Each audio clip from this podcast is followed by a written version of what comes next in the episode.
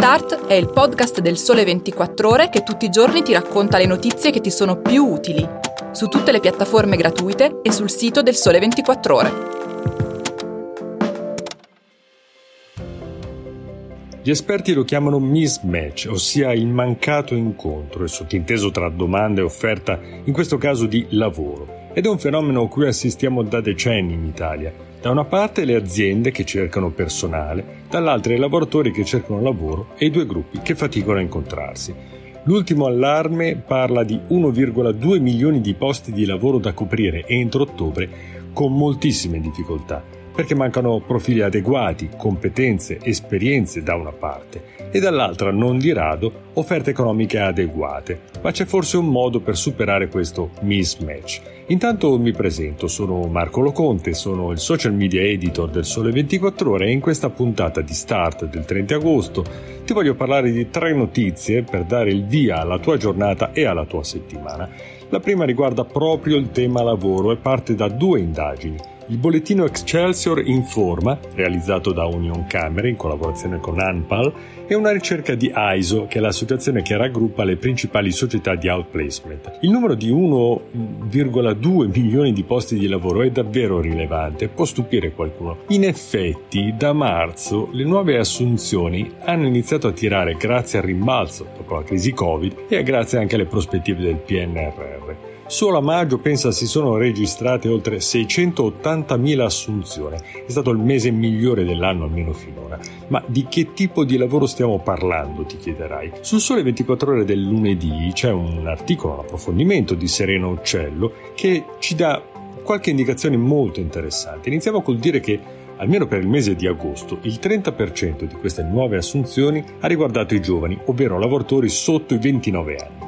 Possiamo ipotizzare una analoga proporzione anche per settembre-ottobre, almeno possiamo preconizzarla in qualche modo. Quanto ai settori, il grosso degli ingressi, oltre 600.000 unità, si concentrerà in quella che viene definita area produzione di beni ed erogazione del servizio. Seguono le aree commerciali, la vendita, poi le tecniche della progettazione, l'area della logistica, 128.000 persone, e l'area direzione servizi generali, 50.000, e l'area amministrativa per altri 46.000 unità. Tra le note dolenti sul reperimento di figure professionali si registrano le difficoltà in particolare dell'industria metallurgica, che lamenta quasi in ugual misura tanto la mancanza di candidati quanto una preparazione adeguata di quelli che si candidano veramente. Il digital poi soffre soprattutto l'assenza di profili ad hoc, come anche le costruzioni, la meccanica. Il 36% di questi nuovi ingressi non avrà un titolo di studio adeguato, il 21% avrà una qualifica professionale inadeguata, il 31% non avrà il diploma, solo il 10% sarà laureato. È uno spaccato che ci fa capire come sul mercato le opportunità in questa fase sembrerebbero esserci soprattutto per profili a più bassa scolarizzazione. E questa assenza di correlazione tra domanda e offerta lo sappiamo a radici antiche, un'endemica difficoltà di dialogo tra il mondo produttivo e la scuola italiana. Qui bisogna mettere mano e proprio il PNRR ha molti progetti su questo eh, terreno che speriamo arriveranno a meta. Sui profili a maggiore scolarizzazione ci sono invece importanti novità che registrano come alcune professioni in crisi negli ultimi tempi si stiano rinnovando e mi riferisco in particolare agli avvocati, i consulenti del lavoro, i commercialisti che da anni denunciano un calo rilevante dei loro redditi.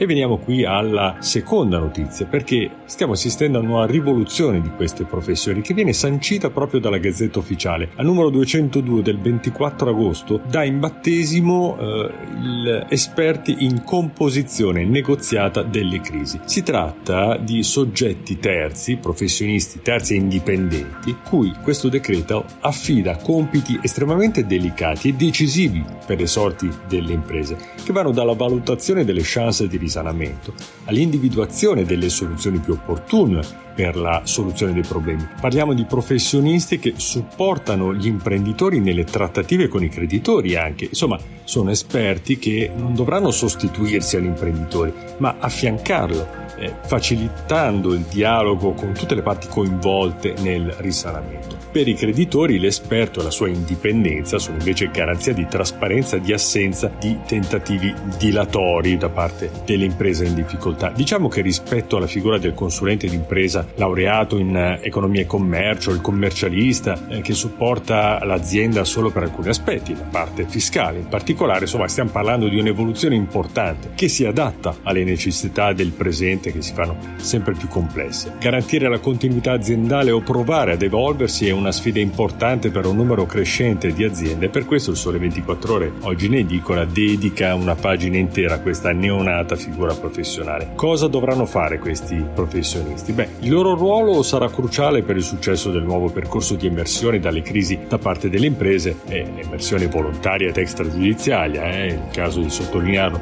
come viene previsto appunto dal decreto legge 118 2018 del 2021 e che sarà operativo da metà novembre. Parliamo intanto dei requisiti di questi professionisti che devono far parte degli elenchi che verranno formati presso le Camere di Commercio dei capoluoghi di regione e di Trento e Bolzano, che sapete sono province autonome. Potranno accedere a questo elenco gli iscritti da almeno 5 anni agli albi dei dottori commercialisti, degli esperti contabili, degli avvocati e dei consulenti del lavoro. A differenza dei commercialisti ed esperti contabili, gli avvocati dovranno anche documentare precedenti esperienze nel campo della ristrutturazione, mentre i consulenti del lavoro di aver preso parte ad almeno tre procedure di ristrutturazione, portate a termine con successo evidentemente.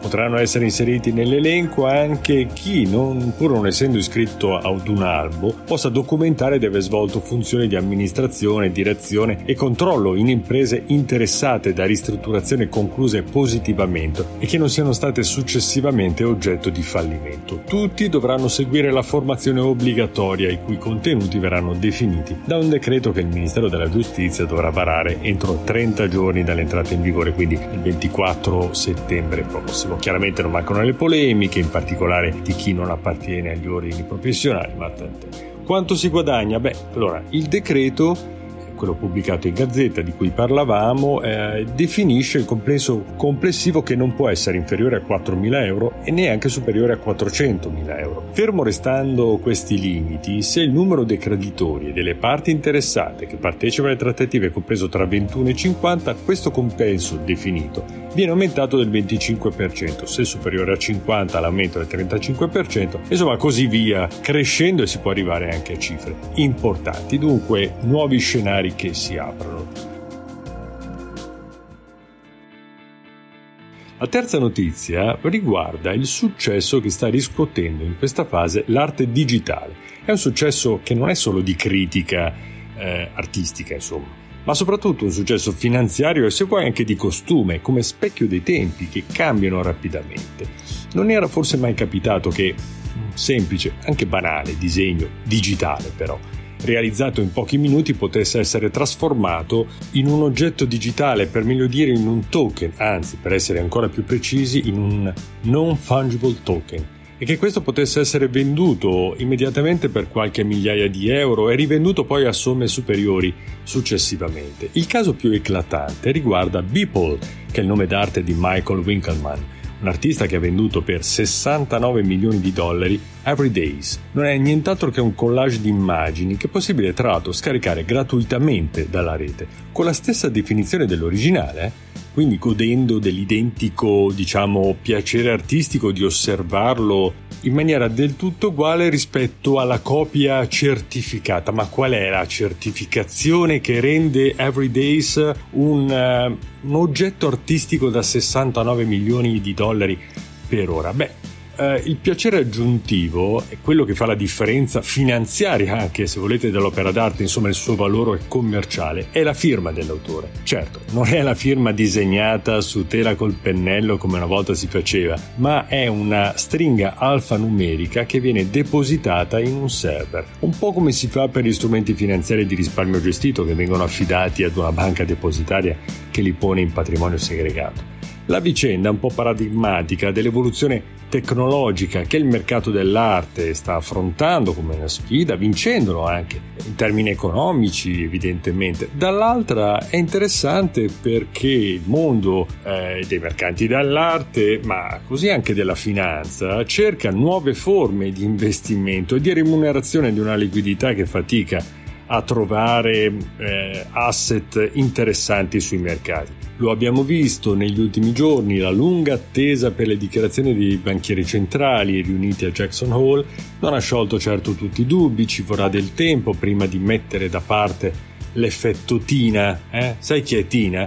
È l'acronimo per There is no alternative, ossia non ci sono alternative all'investimento nel mercato azionario. È un effetto che negli ultimi 12 anni ha fatto lievitare i mercati finanziari moltiplicando i loro valori, ha fatto parlare più volte gli esperti di prezzi eccessivi, bolle speculative, rischio esplosione, ma che proprio perché non ci sono alternative di rendimento il denaro sta andando copiosamente sempre sui mercati azionari e quindi inevitabile la ricerca dei non fungible token, eh, che è uno dei tanti casi che anche i lupi di Wall Street stanno prendendo in considerazione con crescente attenzione per i loro investimenti. Bene, siamo arrivati al termine anche di questa puntata di Start. Domani, se lo vorrai, potrai trovarne un'altra sulla tua piattaforma digitale preferita. Nel frattempo, Marco Loconte ti ringrazia per l'attenzione e ti augura una buona giornata.